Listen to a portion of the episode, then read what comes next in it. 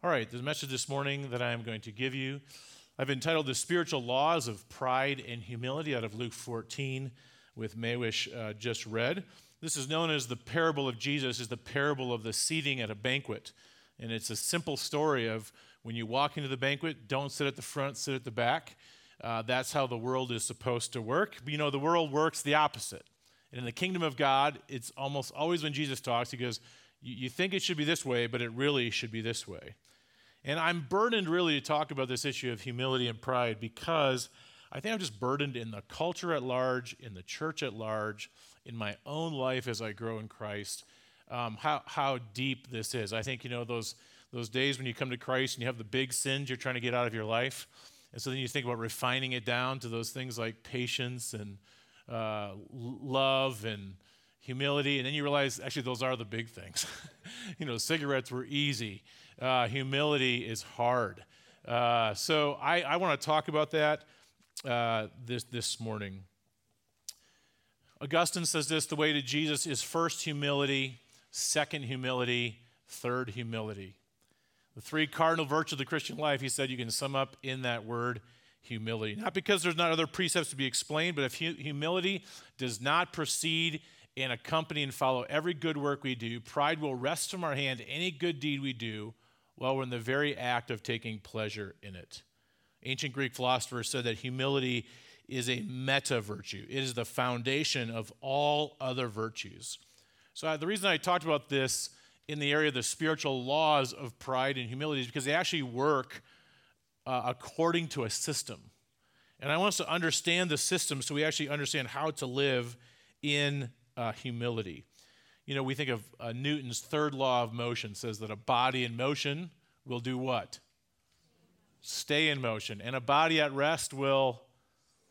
Yes, that was my experience this morning laying in bed. My body at rest did not want to start going in a different direction. So the spiritual laws work the same way, and they're invisible, but they're far more powerful than laws of motion. As I did my study this week on humility, I just want to let you know, like, this spiritual law is actually traced throughout the scriptures in many ways. In the first book of the Bible, I would say this is the oldest book of the Bible, is Job. It says, for when they are humbled, you say it's because of pride, but he saves the lowly. That's part of the spiritual law. Go to Wisdom Literature, you can find a number of proverbs about this. But before destruction, a man's heart is haughty, but humility comes before honor. There's the law at work. In the great hymn book of the Bible in Psalms, the Lord lifts up the humble, but he casts the wicked to the ground. In the Gospels, in Luke 18, if we go to the parable of the tax collector, the publican and the tax collector, for all those who exalt themselves will be humbled, and those who humble themselves will be exalted. Then James 4, I almost spoke out of that passage this morning, but he gives more grace. Therefore, he says, God opposes the proud, but gives grace to the humble. When you walk in the doors here, the verse above you says, what does the Lord require of you but to do justice, to love mercy, and to walk humbly with your God. This is basically what the Christian life is all about. So I want to start by talking about the spiritual law of pride, and it's simply this. If I exalt myself, I will be humbled. 100% every time, no exceptions. It is true. It is all throughout Scripture. It is said dozens of times this is the way it works. And a lot of times we think about pride as, you know, somebody walking around with a swagger. You know, I had a friend in high school, her name was Christy, and she would always walk around to every day and say, notice me, notice me, notice me. And she didn't have a birthday, she had a birth week. And she made us all celebrate her the entire week. And we humored her along those lines, you know, but I think most people in life actually walk through life saying, notice me, notice me. She just gave verbiage to that. But actually, that's not what I'm really talking about. There's a huge, you know, issue right now with celebrity Christianity, you know, and the downfall of it. I don't detect any Kardashian Christians in the room, right, who are wanting to be all the stuff. But pride is actually far more subtle than just saying, notice me, and it works on a pattern. The first pattern is this, I am the God of my life. Caleb, if you would cue up that video. I am the God of my life. I trust in my own righteousness, my own power, and my own wisdom. None of us will say we're the God of our life, but we just tend to act that way. Caleb, if you have the video, if you would show it.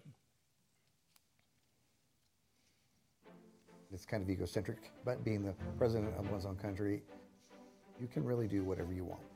Thank you very much. I am President Kevin Baugh of the Republic of Molossia, a tiny self-declared country within Nevada. That's within the United States. You turn it up. We have everything that a nation should have: bank, stamps, and the post office. And there is the Molossia Railroad. We have 5 human citizens and 3 canine citizens. Now, my neighbors don't mind too much, but having the country right up the street, I am responsible for just about everything that goes on in my country. We very much appreciate the United States for allowing Molossia to exist and not squashing us like a bug. I absolutely encourage everyone to start their own migration. It can be an expression of creativity or of your particular view of government. I have fun with it literally every single day. All right, everyone, get out of my country. Go on. If you're in the bathroom, get out. He has a killer website, by the way. It's awesome.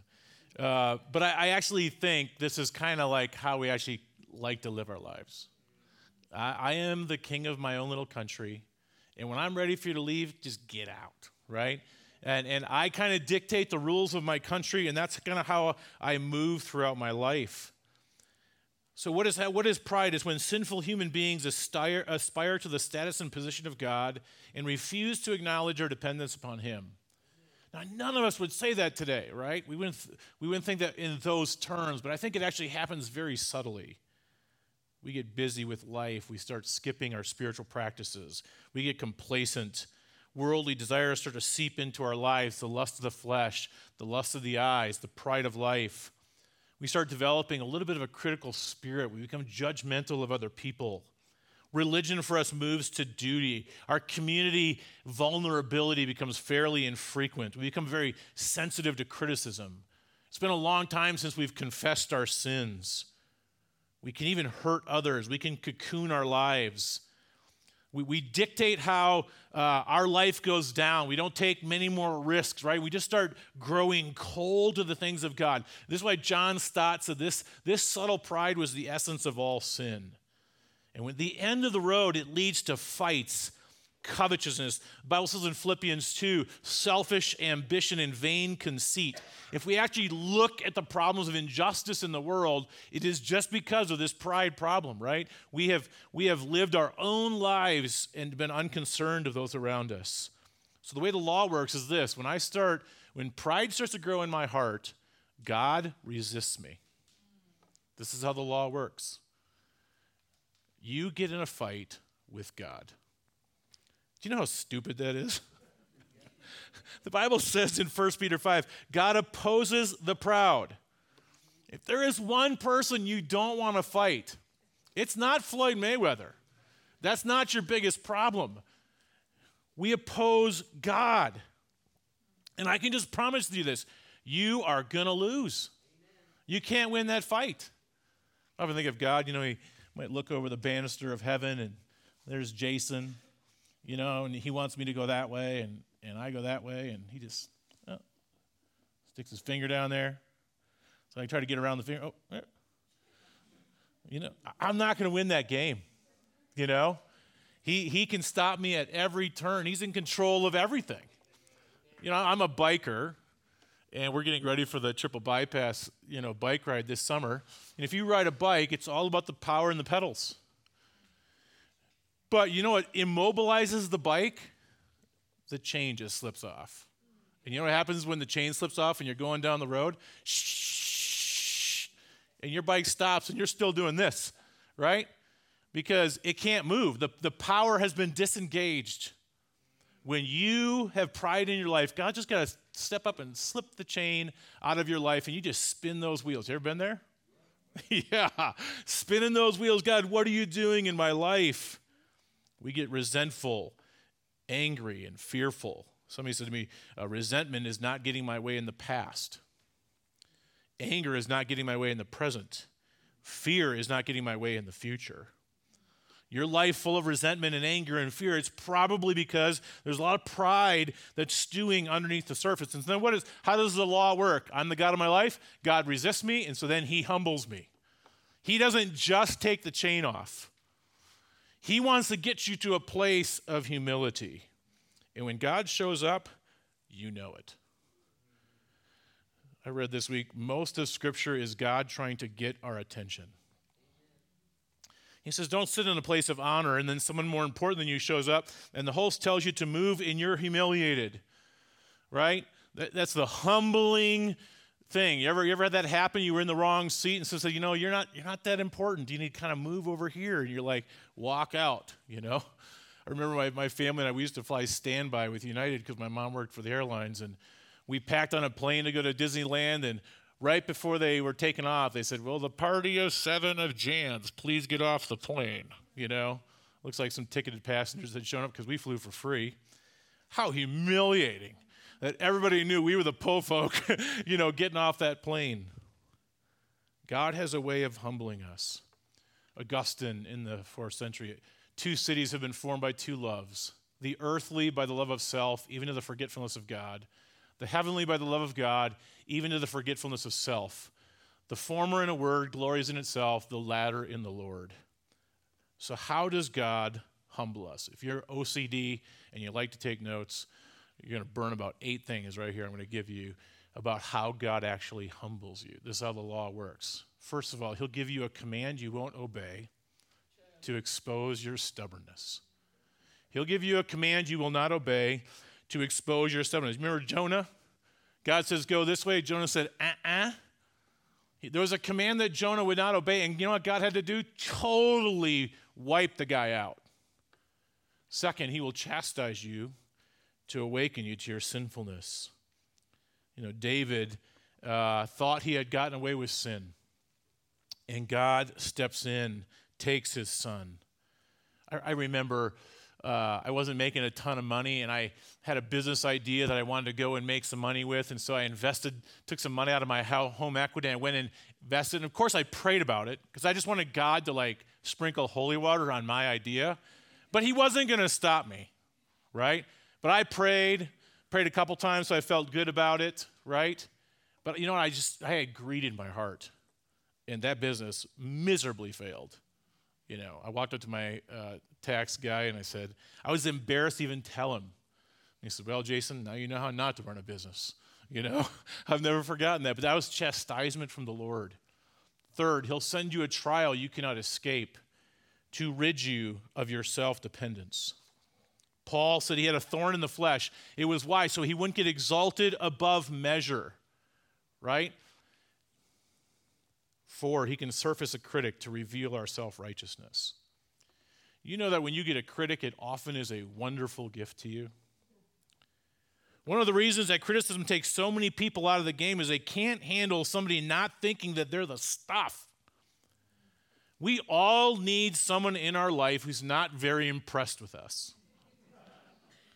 And rather than get really mad at this critic, right, almost every bit of criticism has some truth in it. If you're mad at somebody, this might be God's messenger to say, hey, humble up here.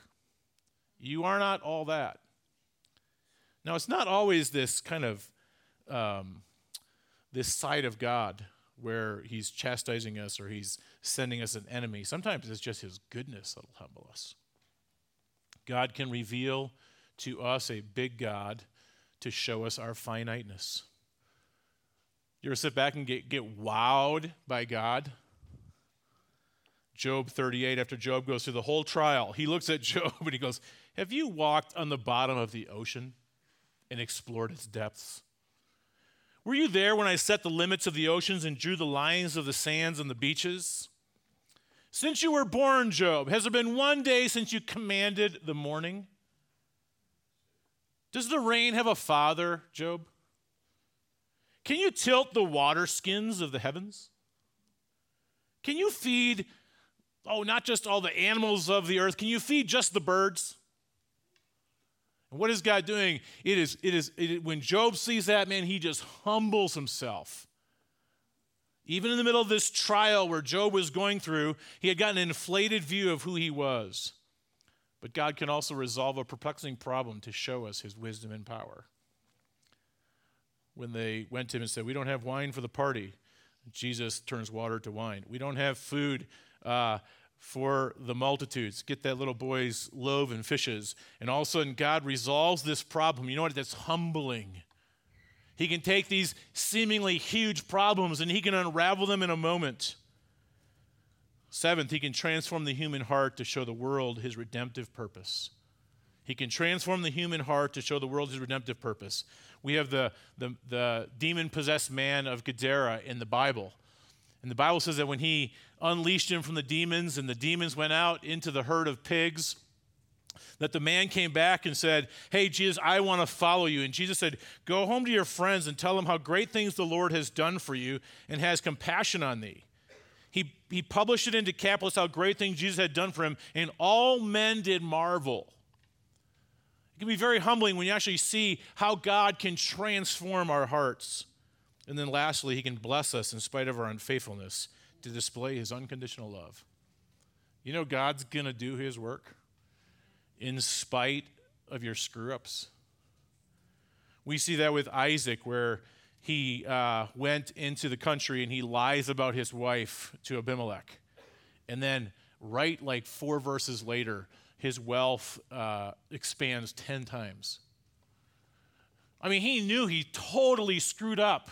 And then God does this overabundant thing to him. We see Peter denying Jesus by the fire, and then Jesus showing up to him one-on-one and saying, hey, I love you. Do you love me?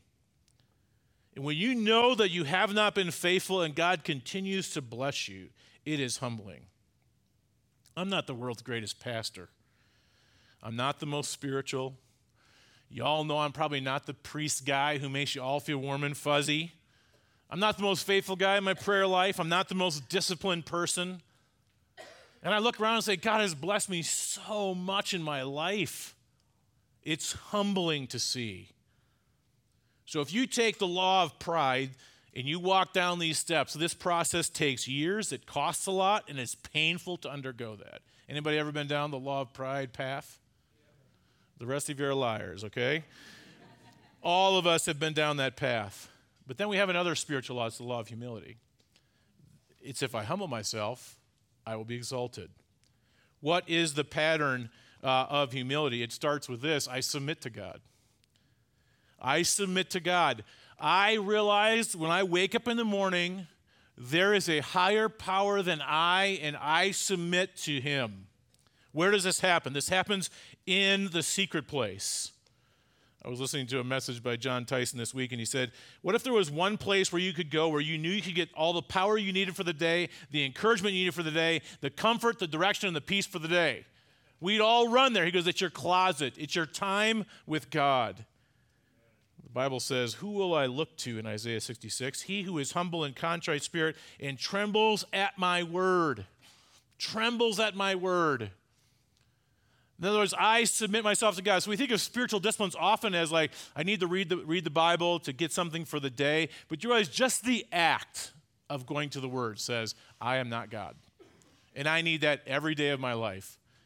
It is. You know, I can't tell you how much of a blessing it is as a pastor to hear you guys give testimony of the Word. Because you know what it says to me is, yes, they're seeing themselves as under the authority of God. Do you realize most people you interact with in a given day don't have this exercise in their head? They don't walk into life thinking there is a higher power than me that I must submit to. And then secondly, I see myself with gospel eyes. I see myself with gospel eyes. Jesus says to the disciples who come and say, who's going to be the greatest in the kingdom of heaven? They were wrestling over who would sit next to Jesus. And he pulls this little child and says, you need to become like this little child. And he blew their minds. What are gospel eyes of how I see myself? Because we have this kind of thought that if I'm going to be humble, I walk around kind of like with a woe is me, self-deprecatory type posture. I'm always, when someone compliments me, telling them how much I'm not that great, right? There's kind of this self-pity that's really popular right now. But I don't think that's it. I think gospel eyes, you don't wallow in self-pity. What are gospel eyes? First of all, you say, I am God's child. He created me good. I was created in the image of God. then, you know what? I messed it up. I've got sin in my life. I wasn't everything he created me to be. And so third, what did he do? He redeemed me through his death on the cross.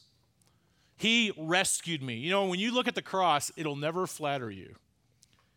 Nothing in the universe cuts us down to size like the cross. Self-regard then dies at the foot of the cross. And I realize, you know what? Without him, I am nothing. And then the last part of the gospel lies that he is now restoring me back into that original image.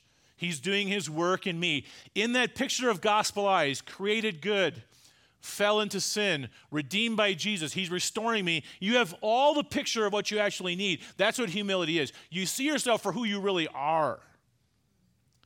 This is not insecurity. Paul said in 1 Corinthians 15:10, by the grace of God I am what I am, and his grace toward me was not in vain. On the contrary, I worked harder than any of them, though it was not I, but the grace of God that was in me. So this is not a lack of confidence. The most humble people out there are some of the most confident, and sometimes the most prideful people are the most insecure people. Amen. You get someone who's always criticizing other people, they're insecure, right? They inside, they know that they're not all that. I like how Mother Teresa talked about humility. She said, it is actually looking at yourself with clarity of sight. If you're humble, she says, nothing's going to touch you. Praise or criticism and disgrace is going to touch you because you know what you are. If you're blamed, you're not going to be discouraged.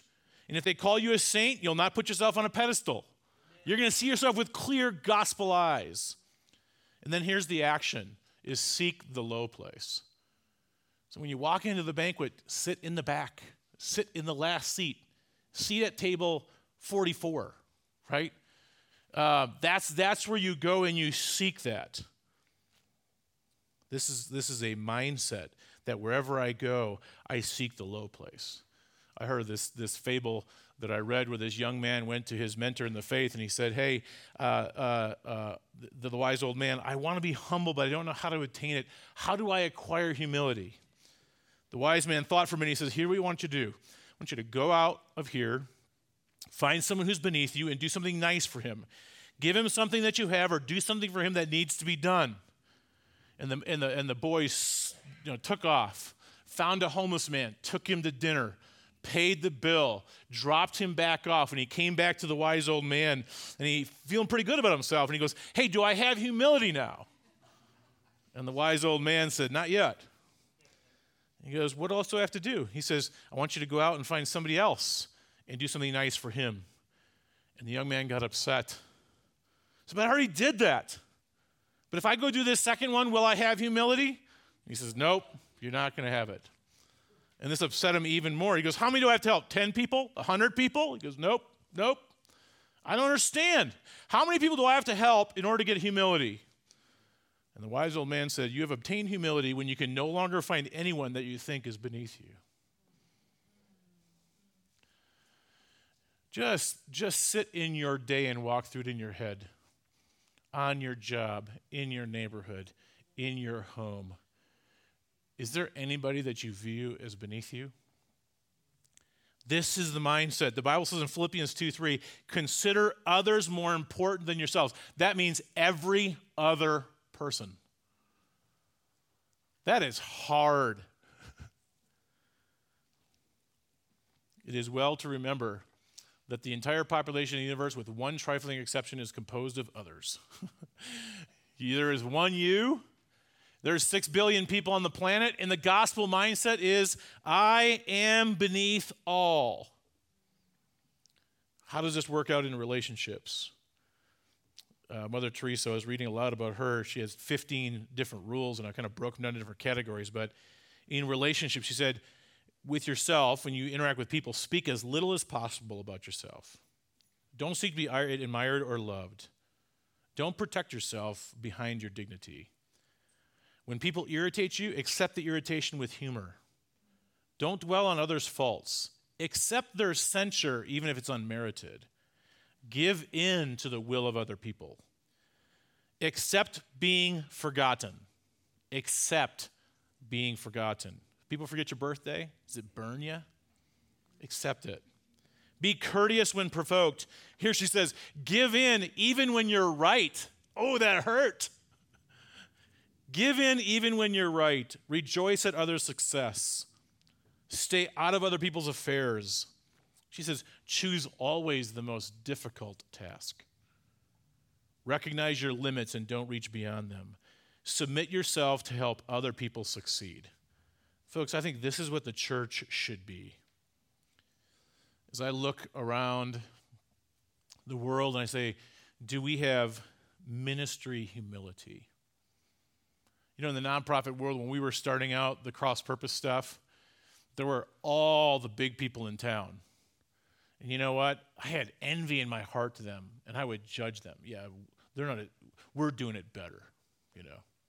And I would just kind of have this, like, interior pride about that because I knew we were small and we had nothing. And now, you know what? Now we're one of the big dogs in town. And you know what Juan and I hear almost on a monthly basis? Someone out there is talking about us. And I see myself in that person. I'm like, this is so wrong. This lack of humility in the church world. You know, I was at a gathering of 10 pastors this week, and everyone's freaked out. Is our church going to bounce back after COVID? You know? And somebody said to me, yeah, the larger the church, the bigger the COVID drop-off. I was like, yep. Serves those big churches, you know, shallow. You know, I was like, yeah, they didn't dip as much as we did. Like, literally, I'm having that conversation in my head, and I'm like, how sinful is that? How stupid is that? Are we not all on the same team? Is there a theological humility? When someone disagrees with our beliefs, because we got it all right, right? We have figured it out. We have the last line of truth to Jesus' throne room, right? I was researching. I was listening to a couple other sermons this week, and I stumbled upon a sermon by a guy I ran into 12 years ago on the East Coast, and he was speaking to a crowd of thousands. And I don't like this guy. I got in a conversation with him about justice, and we were on opposite sides of the fence, and we were in a group of about 20 other pastors, and I was probably the only one from an urban context doing this community development work, and I was really poking at their inadequate views of justice from my perspective. And he like ripped into me in front of the whole crowd. And you know, he's famous and he's written books and all that, and I walked out, and I just have never liked the guy. And when people talk about his books to me, I'm like, yeah, he's a jerk, you know. And he gets up and he preaches a message on humility. Oh, like, he can't preach that message because he ain't humble. I know. I met him 12 years ago. And he's pretty much damned from now to eternity at being a jerk, right? Oh, man. I was wrestling listening to the sermon going, God, melt my heart for this guy. It's obvious something's grown in him because that's not the spirit I saw. I wonder how many people out there that I've gone to this to. Right? And they got Jason going, yeah, he's a jerk. Believe me, there could be dozens, hundreds of people. I don't want to live that way anymore. Relational humility. The Bible says only by pride comes contention. You have a conflict with somebody else right now, pride's there. It's probably in both parties. It might be at different levels, but we'd be foolish to think it's all their stuff, right? Political humility. Are we really going to sever relationships with somebody else because of how they vote? Some of you vote different than your parents. You have to go back to holidays. Really, is it that significant? People are just vocalizing the context in which they're in, or vocational humility. What if I was just there to help others climb the ladder? As I was listening to John Tyson this week, he said, he's like, you know, we kind of know how humility needs to work. We're not preaching anything new to people in churches. He says, but what's really the problem? Because we see all the damage, we see what's wrong, we can critique it. There's a whole movements around critiquing the church. But he said this, our ability to critique what is wrong is so much stronger than our ability to embody and live out the alternative. Our critiquing muscles are stronger than our formation muscles.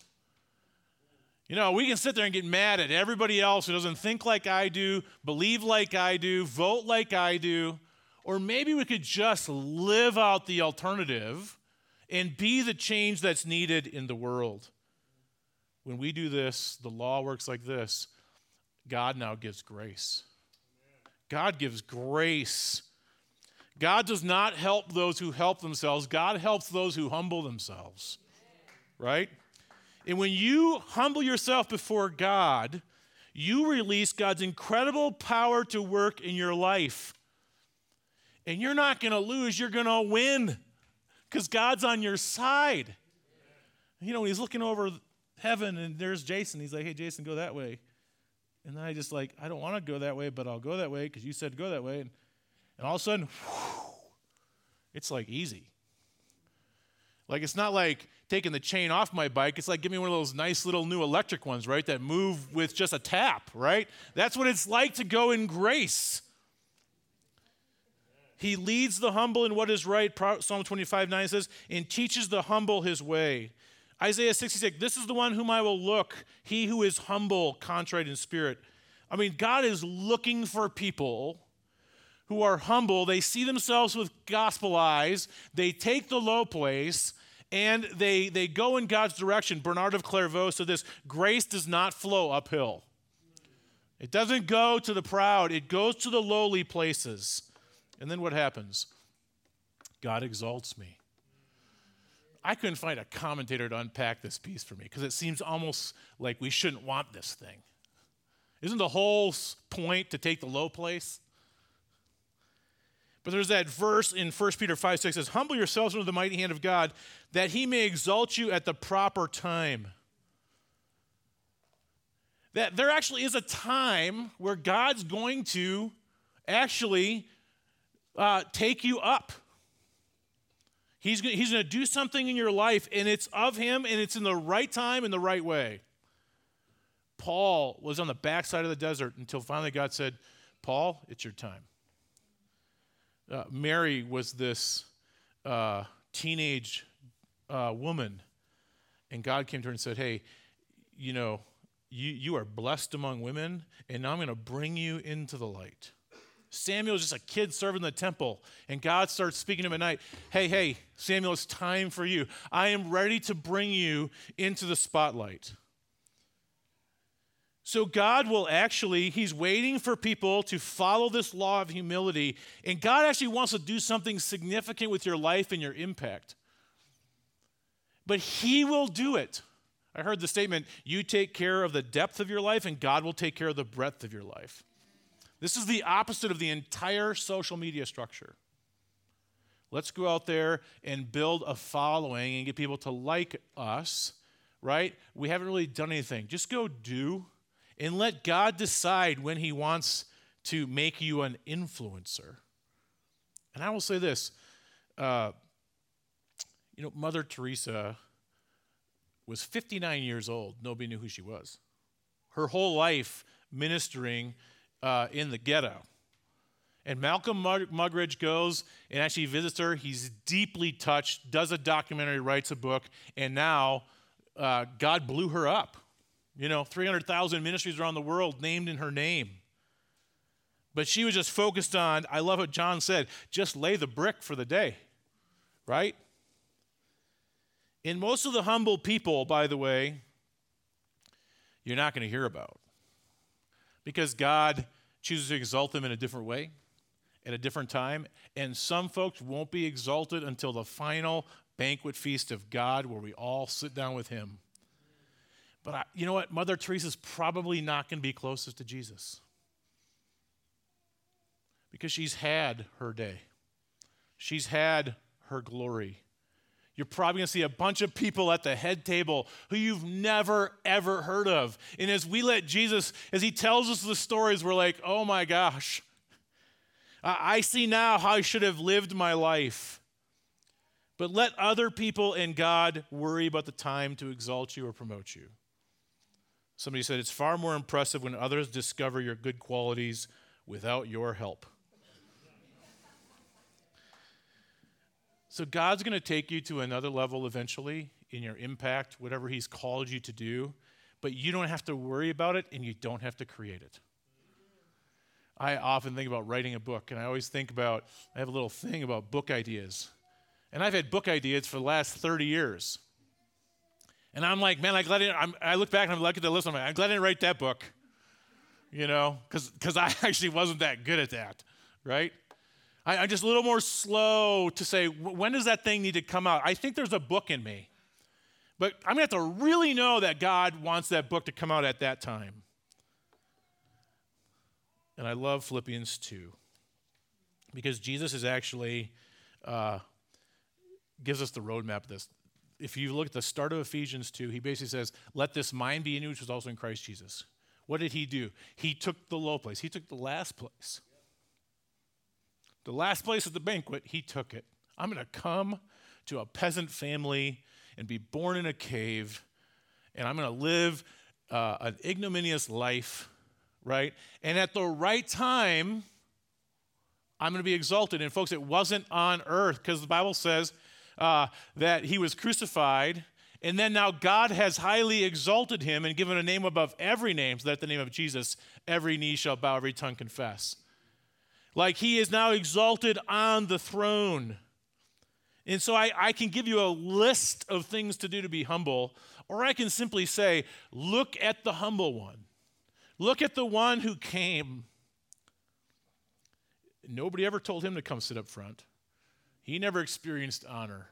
And yet, he's the reason we all still gather here today. And I believe when you look at Jesus, you look at how he lived, God will actually transform you, and that spiritual law of humility will take deep root. And as a pastor, you know what?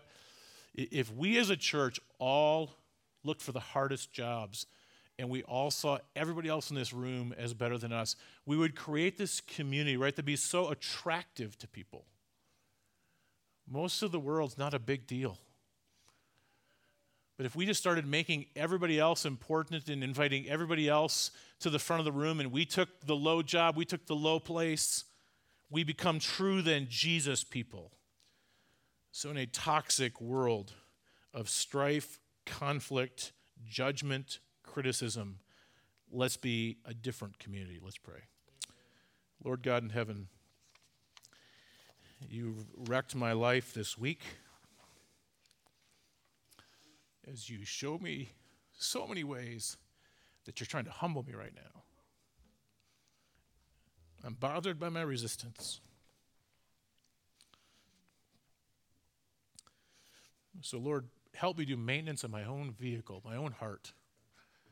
Help me to see you with who you are, see myself for who I am. Lord, give me the heart to just want to be at the low place.